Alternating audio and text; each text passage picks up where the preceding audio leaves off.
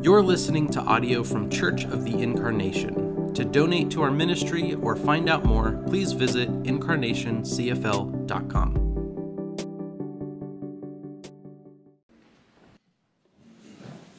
Amen. Yeah, please be seated. Thanks, Tom. Um, I've met a good number of you either earlier online or this morning, but if I haven't met you, I'm around after service. Please come say hi. I'd love to, to get to know you. Uh, today, we're going to be mostly in the parable of the prodigal son, where we see how Jesus responds to people asking why he parties so much. And I asked Tom, Tom, what are they, what are they used to hearing and preaching? And uh, I've been told recently that I have to stick to like 8 to 12 minutes and tell a lot of stories. And so, is that sort of what you want? And he was like, I don't know, man, just teach them the Bible or something. and uh, that's my Tom impression. It's uh, still, still working on it.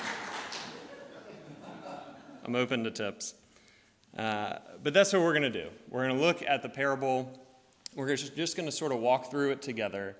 But I want us to be prayerfully considering what the Holy Spirit might be bringing up for us. And I'm going to mention just a few things that the Holy Spirit's brought up to me. And that's sort of how parables work.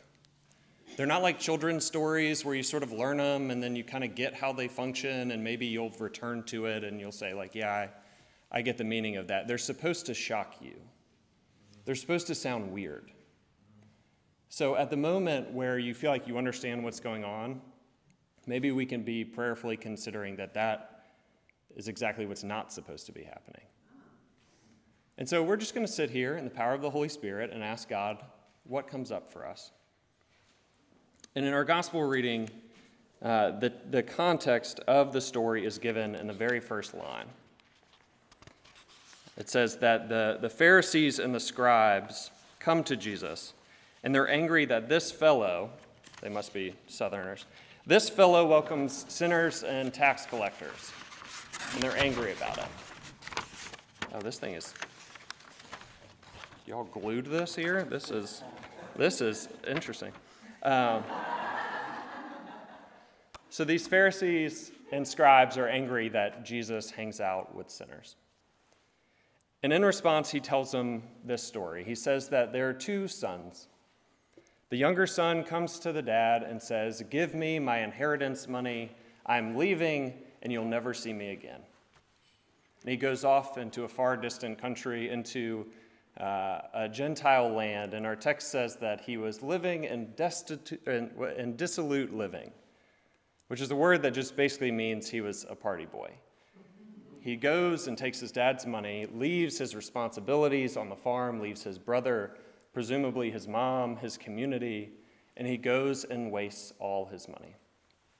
And things seem to be going pretty well. He's living as a hired hand, which means he learns a trade. And then a famine comes, and he has no money, he has no friends, he has no work. And our, our gospel reading says that he came to himself.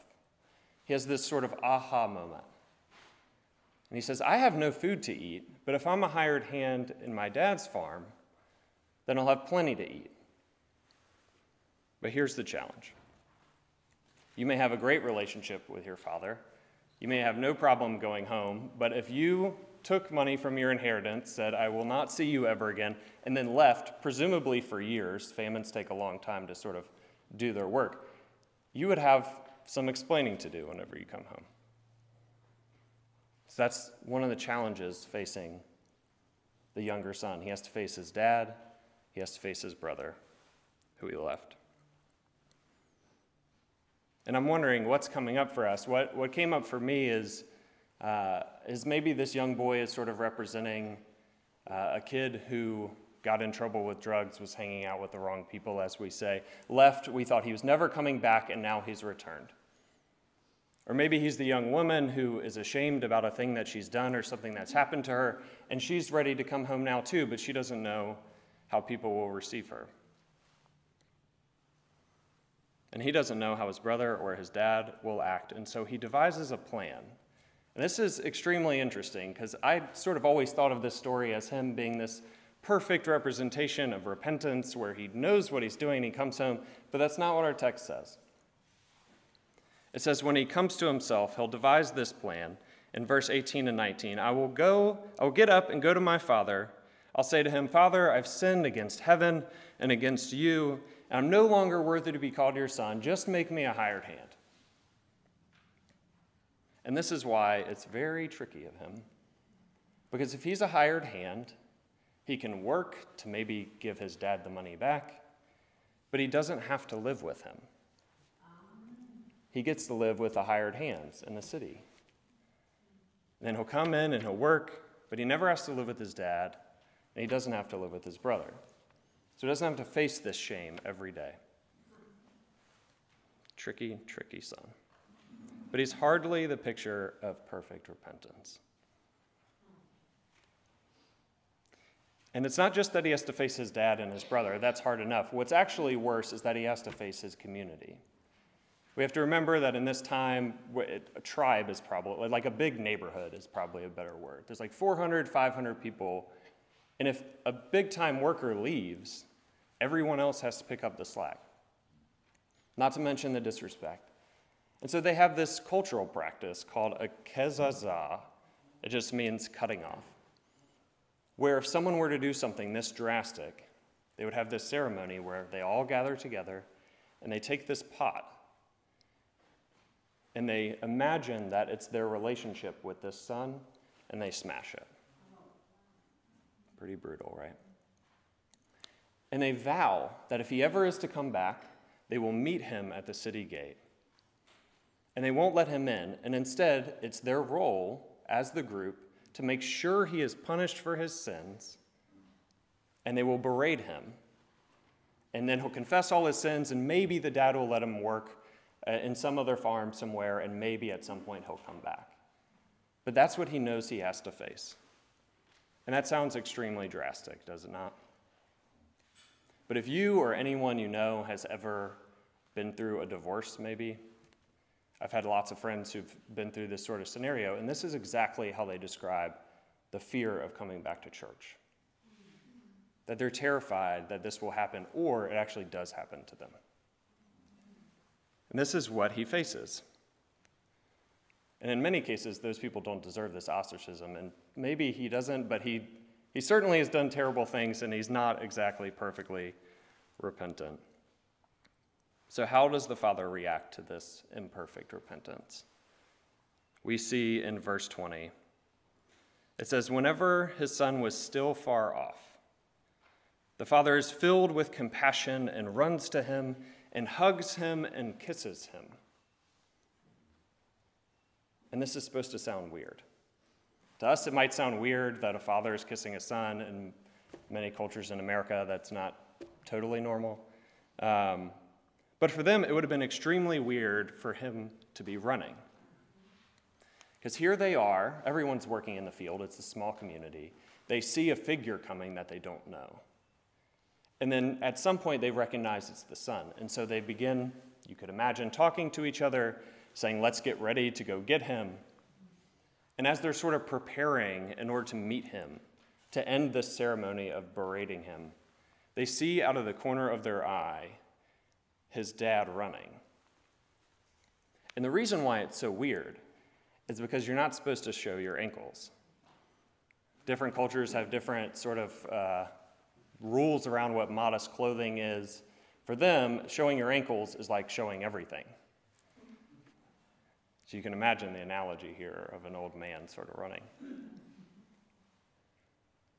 But let, us see what the Father is doing here.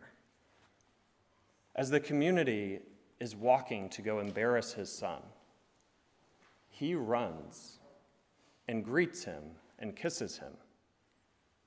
And the embarrassment shifts from them shaming the Son to them shaming the Father.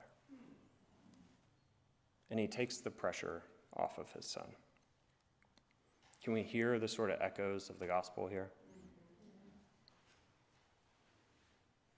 And the son begins to talk. Remember, he has this plan. He says, I have sinned against heaven and against you. Just make me one of your hired hands. And the dad cuts him off. He doesn't even let him finish his half repentant story. He tells his servants, Go get the ring and the robe, slaughter the fattened calf. We're going to have a party. I don't have hired hands here. You are my son. That is it.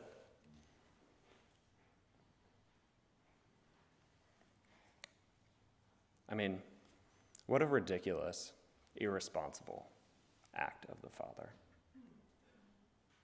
To not punish the wrongdoer, to not give him time out, to not throw him in jail, to make him pay his dues to society. He throws him a party. How weird.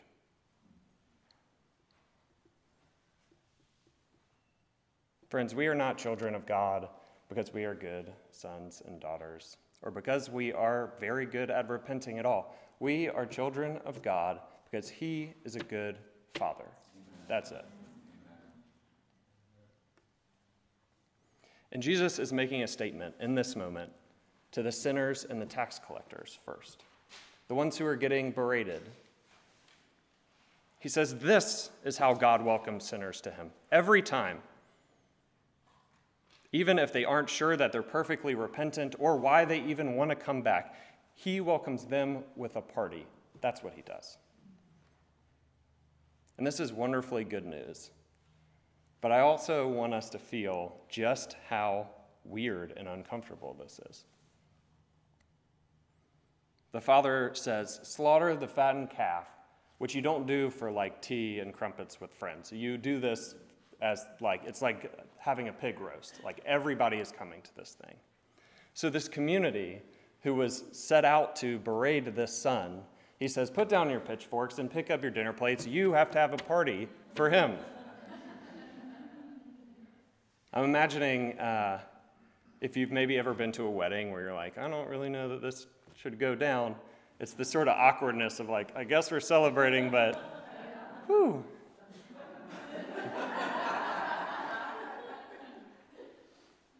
I guess you guys have been to something like that. so the brother finds out what's going on, and in the gospel reading, it says he becomes angry and refuses to go in. And now, at this point, the scribes and the Pharisees know exactly who he's talking about. They are the older brother.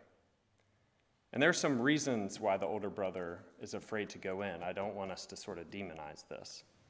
It makes total sense why he would be angry that the judge just sort of allows this person who has hurt the community to walk.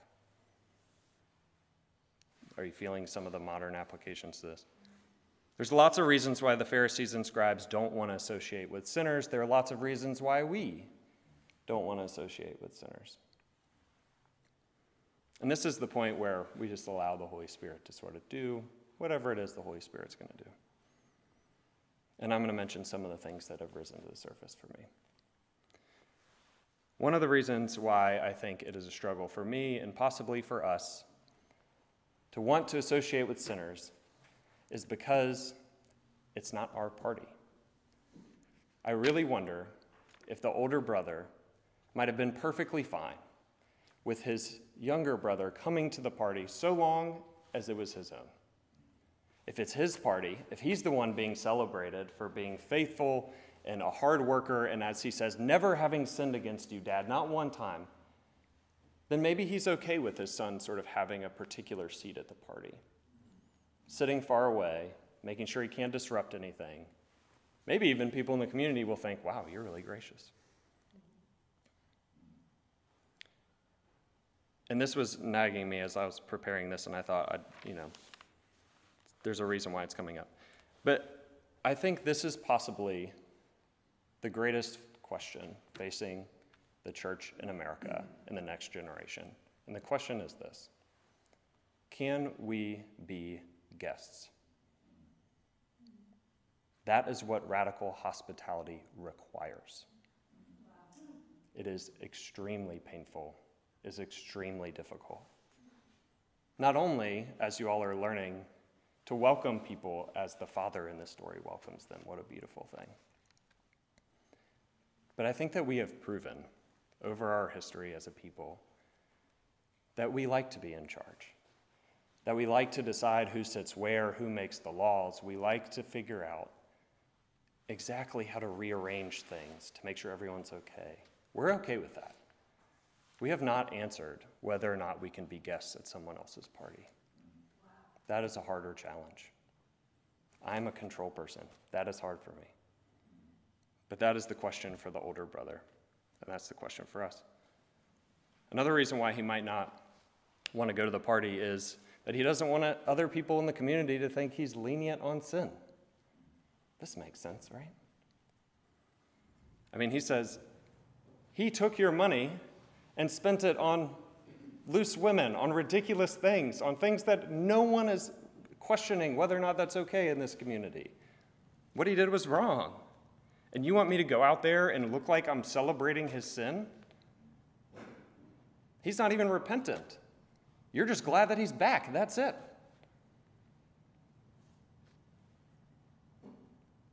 And I began to wonder if most of us aren't really afraid of just looking like we're lenient on sin, but we're afraid, at least I am, of looking lenient on particular sins.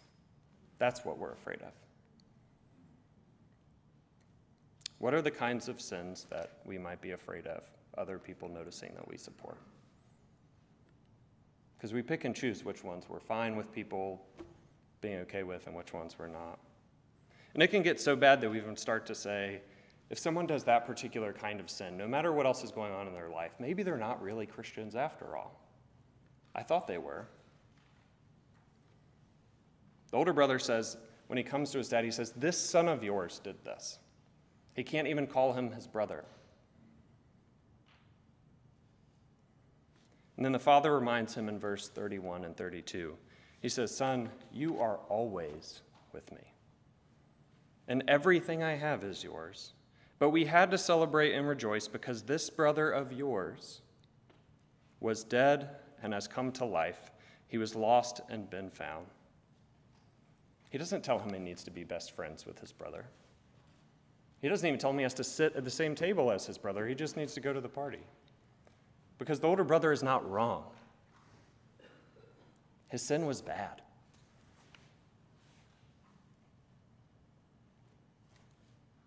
But the older brother may be missing this party because he didn't want to associate with sinners. He might be mad that it's not his own party, but his biggest problem is that he misunderstands what the party is about. That's what Jesus is saying to the, scribes and the Pharisees, and that's what he says to you and me this morning. The party doesn't happen because we are perfectly repentant or because we never sin or because we avoid particular kinds of sins. The party happens because God rejoices anytime someone comes to him. The older brother is wrong about the party of God, and the Pharisees and the scribes, Jesus is warning both us and them that the party of God does not happen because you avoid these particular sins. But we can miss out on the party of God if we're too afraid to associate with sinners, of which I am the chief.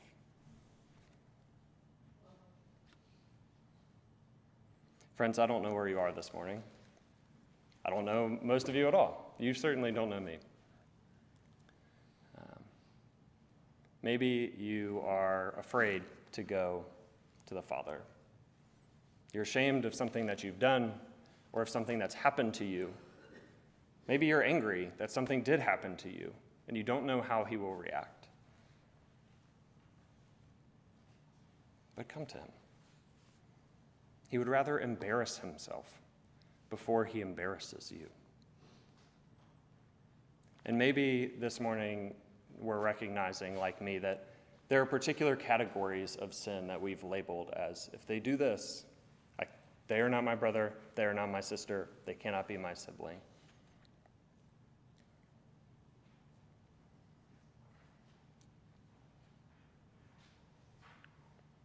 But no one enters the party of God because they have avoided particular sins, or because they can pay him back with their work, or because they've perfectly repented. We come to the party only because God has invited us, and everything he has is already yours. Why would we hoard it? And we celebrate any time someone was dead and has come back to life, no matter how imperfect that life is. And if we can't sit at the same table with our brothers and sisters, that's fine. just gather in the same room as them. Until one day we all feast together at the table of the supper of the Lamb. Amen. Thanks for listening. Would you like to connect with our church? Join us online or in person every week at 9 and 11 a.m. Visit incarnationcfl.com to learn more. Have a great week.